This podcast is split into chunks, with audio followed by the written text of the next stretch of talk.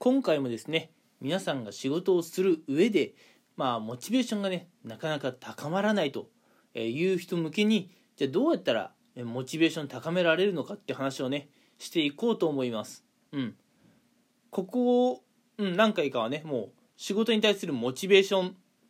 てことをテーマにねお話ししていたんですが一旦ね、えー、まあこの仕事に対するモチベーションの回は今回で一旦ラストにしようかなと思っておりますでは早速ね最後の回になるんですがやっていこうと思います。うん。今回、え、お話しする内容としましては、うん、皆さんがねこれからやろうとしている仕事、うん、その仕事をする過程で、うん、あるいは結果として、うん、皆さんは何かしらのこうスキルとかね身につきますかという話です。うん。まあ、何が言いたいかっていうとですねその仕事をすることで、まあ、あの仕事が終わってね、うん。まあ、給与をもらうっていうそれだけの話ではなくて、まあ、皆さんがね何かしらのスキルを身につけることができて、うん、何か成長を実感できますかっていうことをねあの考えていただきたいんです。皆さんがね日頃成長ってことをねどれだけ考えているかはよく分かりませんが、うん、人っていうのはですねやっぱ知らず知らずのうちに成長に飢えている生き物だと私は考えています、うん、なので人は成長を実感できないようなことをやらされる、うん、ことに、まあ、苦痛をね感じたりとかあるいはこう無気力になってしまうことがあります、うん、なので皆さんがね今与えられてる仕事、うん、その仕事を、まあ、やるっていうことに関してまあなんかね成長を全く感じられないなと、うん、まあ新たになんかスキルとかね身につきそうにないなと、うん、思った場合は皆さんは残念ながら仕事に対してのまあ、やる気が出てこないのかもしれません。うん。逆に、うん。皆さんがね、今からやろうとしている仕事が、まあ、自分がね、将来的に使えそうなスキルがね、なんか身につく予感がするのであれば、うん。皆さんはね、その仕事に対して、うん。まあ、頑張ろうという気持ちになれるはずです。うん。まあ、なかなかね、あのこういったことを意識する人って少ないと思うんですよ。うん、あこの仕事をやることで自分成長できそうだと、うん、思う人ってなかなかねそういないと思うっていうかねそういうことを考える人っていないと思うんですよ。うん、仕事をやった後で結果としてあなんか俺成長したなって思う人はいるかもしれませんが仕事をやる前にね、うん、あ俺これなんか成長できる、うん、いいきっかけになるかもって思う人はやっぱなかなかいないと思います。うん。なんで皆さんはね、大体成長ってことに関して、まあ、後でね、考えるっていう感じでね、事前に考えるってことはなかなかないと思います。うん。でもやっぱ人っていうのは成長に実は飢えていて、うん。こう仕事をする前からね、えー、この仕事をすることで自分は成長できるのかなどうなのかなっていうのをまあ、無意識のうちに考えているいます。うん。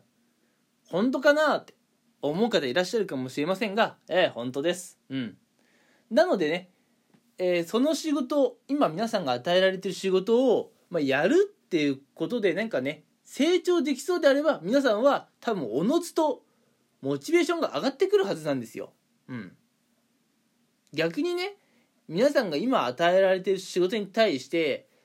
まあ、モチベーションが上がってこないんだとすればそれは皆さんが知らず知らずのうちに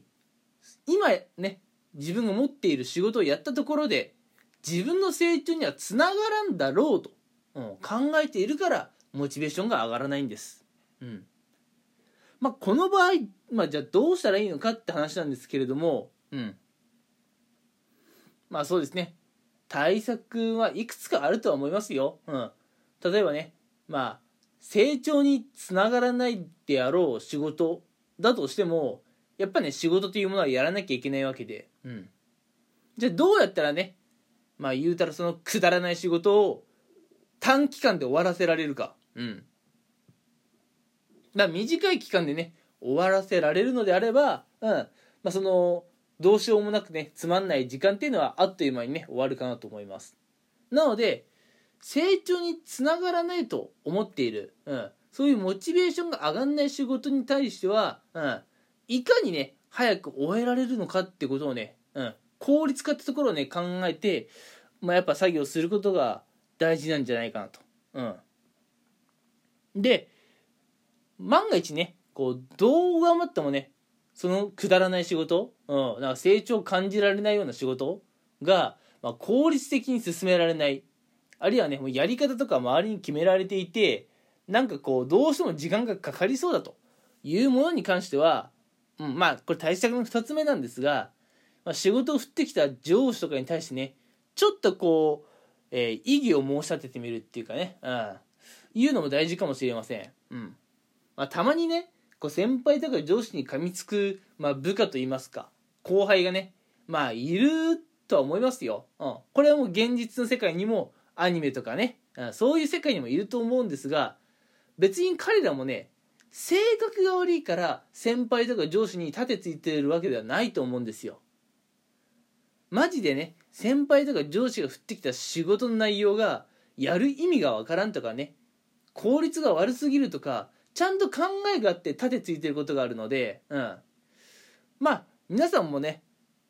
えー、必要に応じてはこう先輩の方とかね上司に対していやこの仕事をやる意味はそもそもないだろうとか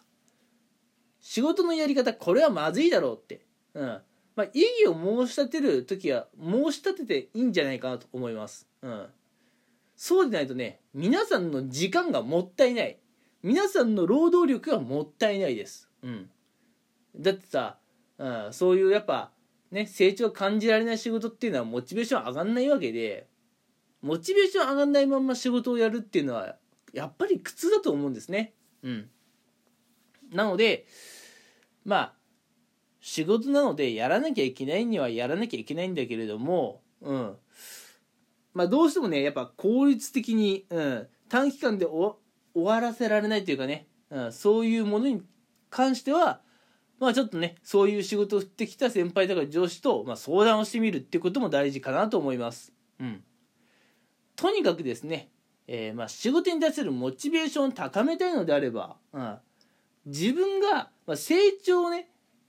実感できるような仕事を積極的にやっていこうということです。うん、自分が成長を実感できなさそうな仕事に関してはいかに早く終わらせられるか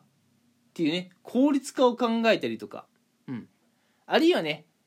いやちょっとこの仕事を俺に振るのはどうなんだとかね、うん、そういったところを先輩とか上司の方と相談されるっていうこともねまあ、大事なんじゃないかなと、うん、考えています。うん。まあまあまあ、えー、皆さんのね、貴重な時間、えー、しっかりとね、内容のね、あるものにしてもらえればいいかなと思います。うん。まあ、やっぱね、モチベーションが上がらないときついっすよね。はい。えー、ということでね、えこれまで数回にわたって仕事に対するまモチベーションというところをテーマにお話ししてきました。え今回はですね、皆さんが成長を実感できる仕事をやっているのであれば、モチベーションは上がるんだって話をしました。うん。えー、どうでしょう？皆さんにとって何かね、少しでも、えー、有益な情報が、えー、お伝えできていたらなと、うん、思っております。ではね、一旦今回で仕事に対するモチベーションを上げる方法っていう回はですね、終わりにしたいと思います。はい。えー、ここまでお付き合いいただきありがとうございました。